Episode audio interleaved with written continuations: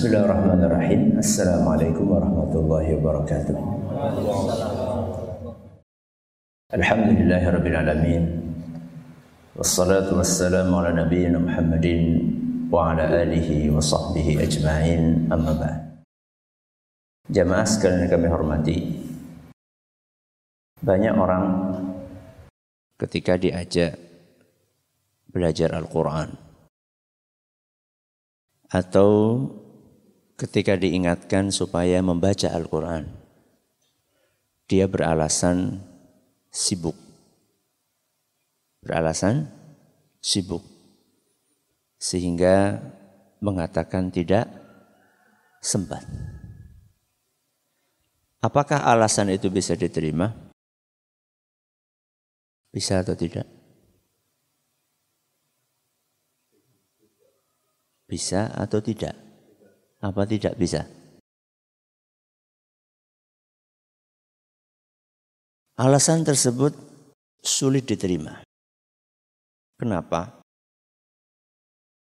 Buktinya banyak orang yang lebih sibuk dari kita. Mereka ada waktu untuk membaca Al-Quran. Siapa contohnya? Nabi kita Muhammad Sallallahu Alaihi Wasallam.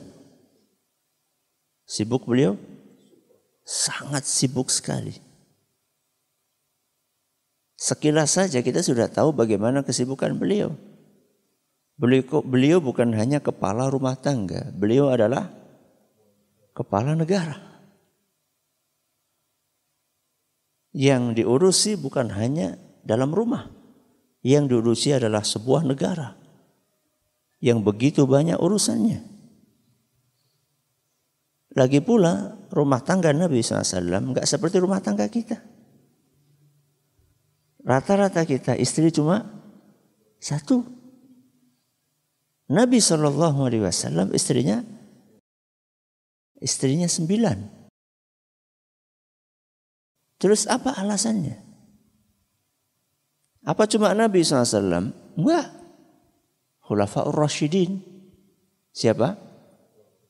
Abu Bakar, Umar, Uthman, Ali radhiyallahu anhum ajma'in. Mereka lah manusia-manusia yang super sibuk. Akan tetapi mereka bisa menemukan waktu untuk membaca Al-Quran. Bahkan Uthman bin Affan radhiyallahu anhu beliau pernah mengatakan ma uhibbu an ya'tiya alayya yawmun wa laylatun illa anzuru fi kalamillah. Aku tidak suka seandainya lewat satu hari satu malam tanpa aku membaca Al-Quran. Jadi harus ada waktu untuk membaca Al-Quran. Ya tapi kan sibuk. Ya, tapi kan sibuk. Pertama, sibuk apa? Yang pertama, sibuk apa?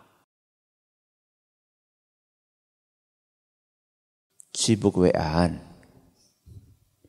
Sibuk Facebookan. Sibuk ngobrol. Atau sibuk-sibuk yang lain yang tidak ada manfaatnya. Itu namanya bukan sibuk. Itu namanya mengisi waktu dengan hal-hal yang tidak bermanfaat. Berarti nggak boleh WA Ustaz, nggak boleh Facebook kan? Ya boleh, tapi yang proporsional. Yang memang betul-betul diperlukan. Dan yang betul-betul diperlukan itu pun jangan sampai mendominasi waktu kita. Ini yang pertama. Yang pertama sibuk apa? Oh Ustaz saya sibuk beneran ini Ustaz. Bukan sibuk WA, nggak punya WA kok. Nggak punya FB kok. Sibuk beneran Ustaz. Bekerja saya. Buat menafkahi anak dan istri Ustaz. Serius Ustaz. Tayyip. Justru di dalam membaca Al-Quran itu akan membuat kesibukan dan waktu kita menjadi berkah. Di dalam membaca Al-Quran justru akan membuat waktu kita menjadi berkah. Sehingga kesibukan-kesibukan yang terlihat menumpuk itu akan dimudahkan oleh Allah Subhanahu wa taala. Ada seorang ulama namanya Imam Ibrahim Ibnu Abdul Wahid Al-Maqdisi. Imam Ibrahim Ibnu Abdul Wahid Al-Maqdisi. Beliau pernah menyampaikan pesan. Beliau pernah menyampaikan pesan kepada ulama yang lain yaitu Imam Abdiyah Al-Maqdisi. Ini sama-sama Maqdisi. Beliau sampaikan pesan ketika Imam Abdiyah Al-Maqdisi ini ingin melakukan perjalanan untuk menuntut ilmu di luar daerah dia. Jadi Imam Dia Al-Maqdisi ini selesai berguru kepada Imam Ibrahim Ibnu Abdul wahid. Setelah selesai belajar dari gurunya tersebut, dia akan melanjutkan safari tolabul ilminya. Dia ingin melanjutkan safari untuk menuntut ilmu di guru yang lain, di negara yang lain. Maka beliau pun minta nasihat. Apa kira-kira pesan-pesan yang akan disampaikan oleh gurunya ini. Apa kata beliau? Akthir min qiraatil Qur'an wala tatruku. Nah, muridku, perbanyaklah membaca Al-Quran. Dan jangan pernah engkau meninggalkan membaca Al-Quran. Pesannya apa? Sering-seringlah membaca Al-Quran dan jangan pernah engkau tinggalkan membaca Al-Quran. Fa innahu yatayassaru laka alladhi tatlubuhu ala qadri ma taqra. Urusanmu akan dimudahkan oleh Allah sesuai dengan seberapa banyak engkau membaca Al-Quran. Apa kata beliau? Urusanmu akan dimudahkan oleh Allah sesuai banyak tidaknya engkau membaca Al-Quran. Artinya, semakin banyak membaca Al-Quran, urusannya semakin mudah. Semakin sedikit membaca Al-Quran, urusannya semakin sulit. Abdiyah Al-Maqdisi cerita. Dapat wasiat seperti itu dari gurunya, maka beliau amalkan wasiat tersebut. Apa kata beliau? Fara'aitu dhalika wa jarrabtuhu kathira. Aku sudah nyoba wasiat guruku di dalam perjalananku. Fakuntu idza qara'tu katsiran tayassara li min sama'il hadithi wa kitabatihil.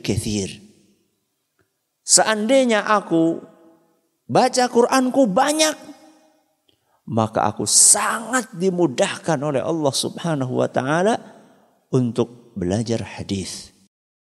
Karena para ulama dahulu ketika belajar itu salah satu materi yang mereka cari adalah hadis. Belajar hadis dari guru anu, dari guru anu dan gak mudah. Kadang-kadang pas datang ke situ gurunya lagi bepergian, lagi safar, atau gurunya lagi istirahat, atau gurunya lagi nggak mood. Mungkin nggak guru nggak mood. Kenapa? Menungsa. Ya. Mungkin gurunya galak. Ada Ustaz? Wadah. Makanya salah satu kiat sukses menghadapi e, mencari ilmu dari seorang guru adalah bersabar atas sikap keras gurunya. Yang namanya manusia kan ada yang lembut, ada yang keras. Kalau sekarang istilahnya dosen apa? Killer. ya, dosen killer mengerikan juga ya killer pembunuh juga sampai membunuh enggak. Jadi subhanallah kata beliau ketika saya membaca Al-Quran banyak. Maka dimudahkan oleh Allah subhanahu wa ta'ala. Begitu banyak hadis yang bisa saya temukan. Begitu banyak hadis yang saya dapatkan dari guruku ini. Kemudian kata beliau, Wa idza lam aqra lam yatayassar li. Sebaliknya, ketika aku tidak baca Quran, maka sulit urusanku untuk mendapatkan ilmu. Ini yang disampaikan oleh Imam Al-Diya Al-Maqdisi. Saya tutup dengan perkataan ulama lain, ulama salaf yang lainnya. Beliau mengatakan, "Kullama zada hizbi min al-Qur'an zadatil barakah fi waqti." Setiap jatah aku membaca Al-Qur'an itu bertambah, maka bertambah pula keberkahan waktuku. Apa kata beliau? Semakin bertambah jatah aku membaca Al-Quran harian, jatah harian, ya, maka akan semakin berkah waktuku. Orang itu kan setiap hari kan dia punya target. Ya. Dengan targetnya berapa jus? Oh keliru pertanyaannya. Berapa halaman? Masih keliru juga. berapa ayat? Masing-masing kan punya jatah harian. Saya punya target setiap hari saya membaca ada yang satu halaman, ada yang setengah halaman, ada yang tiga halaman, ada yang setengah juz, ada yang satu juz. Kata beliau, setiap bertambah jatah harianku membaca Al-Quran. Kemarin sehalaman, sekarang dua halaman. Kemarin dua halaman, sekarang tiga halaman. Kemarin setengah juz, sekarang satu juz. Semakin bertambah jatah harianku membaca Al-Quran maka aku rasakan waktuku semakin berkah. Berkah itu gimana? Banyak hal bisa diselesaikan dalam waktu yang sedikit. Tidak berkah itu apa? Waktunya banyak, yang diselesaikan cuma sedikit atau malah gak menyelesaikan apa-apa. Contoh, ada tugas dari kantor numpuk 10 tugas.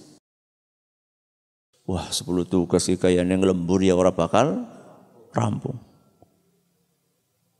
Harusnya kan, wah ini waktunya harus dimanfaatkan betul. Nggak boleh ada kesibukan yang lain, termasuk baca Quran nggak boleh. Padahal seandainya dia meluangkan waktunya sebagian saja untuk membaca Al-Quran. Maka tugas-tugas yang menumpuk itu yang katanya melembur pun tidak akan selesai. Ternyata ketika membaca Al-Quran, tugas-tugas yang menumpuk itu gak sampai lembur sudah selesai. Itu berkah. Itu namanya berkah. Berkah itu dalam waktu yang singkat penjual datang. Dan banyak. Dan beli semua. Tidak berkah itu dalam waktu yang panjang penjualnya cuma dikit-dikit dan pembelinya maaf kok penjual. Saya ulangi. Dalam berkah itu dalam waktu yang sedikit pembelinya banyak dan beli semua. Tidak berkah itu contohnya dalam waktu yang panjang pembelinya sedikit dan itu pun pada ngutang. Paham? Ini contoh berkah. Ya. Semakin kita memperbanyak jatah harian kita untuk membaca Al-Quran, maka waktu kita akan semakin berkah. Berkah dalam waktu santri itu contohnya hadis pelajaran yang banyak hanya dalam lima menit langsung nyantol. Contoh kurang berkah itu dalam dua jam gak nyantol sedikit pun. Bagaimana ini nyantol, ini tidak, ini berkah, ini tidak. Baca Al-Quran. Semakin banyak kita membaca Al-Quran, maka waktu kita akan semakin berkah. Ulama tadi mengatakan, wala ziltu azidu hatta balagha hizbi ashrata ajza'. Ketika aku merasakan waktuku semakin berkah, Dengan banyaknya jatah harianku membaca Al-Quran. Hari ini satu juz, besok dua juz. Saya merasakan semakin saya banyak baca Al-Quran, waktunya semakin berkah. Kan akhirnya kan ketagihan. Ya, pengen lebih berkah lagi, besok pengen lebih berkah lagi. Sampai level jatah harianku membaca Al-Quran adalah 10 juz. Berapa? 10 juz. Dan ternyata, ternyata ketika jatah harianku 10 juz, waktuku semakin berkah lagi. Orang andal jajal baik. Aku orang bisa baca Quran, mulai sinau Quran. Belajar. Gak ada kata terlambat untuk belajar. Apa yang menghalangi kita untuk membaca Al-Quran? Malu. Izin karo sapa? Ya. Aduh, setelah aku nak Arab Quran kayaknya kancaku pinter-pinter kabeh jere sapa. Masih banyak yang nol. Ngapain malu? Ya tapi kan, ya jenengan kan makanya nggak hadir sih. Jenengan cuma lihatnya dari jauh. Ya. Ketone bareng-bareng kan pinter kabeh. Bareng siji-siji nembe keton. Makanya hadir, duduk, ikut. Ya. Supaya kita bisa mendapatkan keberkahan waktu. Nah, itu yang belum bisa, yang sudah bisa. Manfaatkan waktunya sudah bisa. Berarti banyak-banyak membaca Al-Quran. Mudah-mudahan waktu kita semakin berkah dengan Al-Quran. Wallahu taala a'la wa alam. Subhanakallahumma wa bihamdika asyhadu an la ilaha illa anta ilaik. Assalamualaikum warahmatullahi wabarakatuh.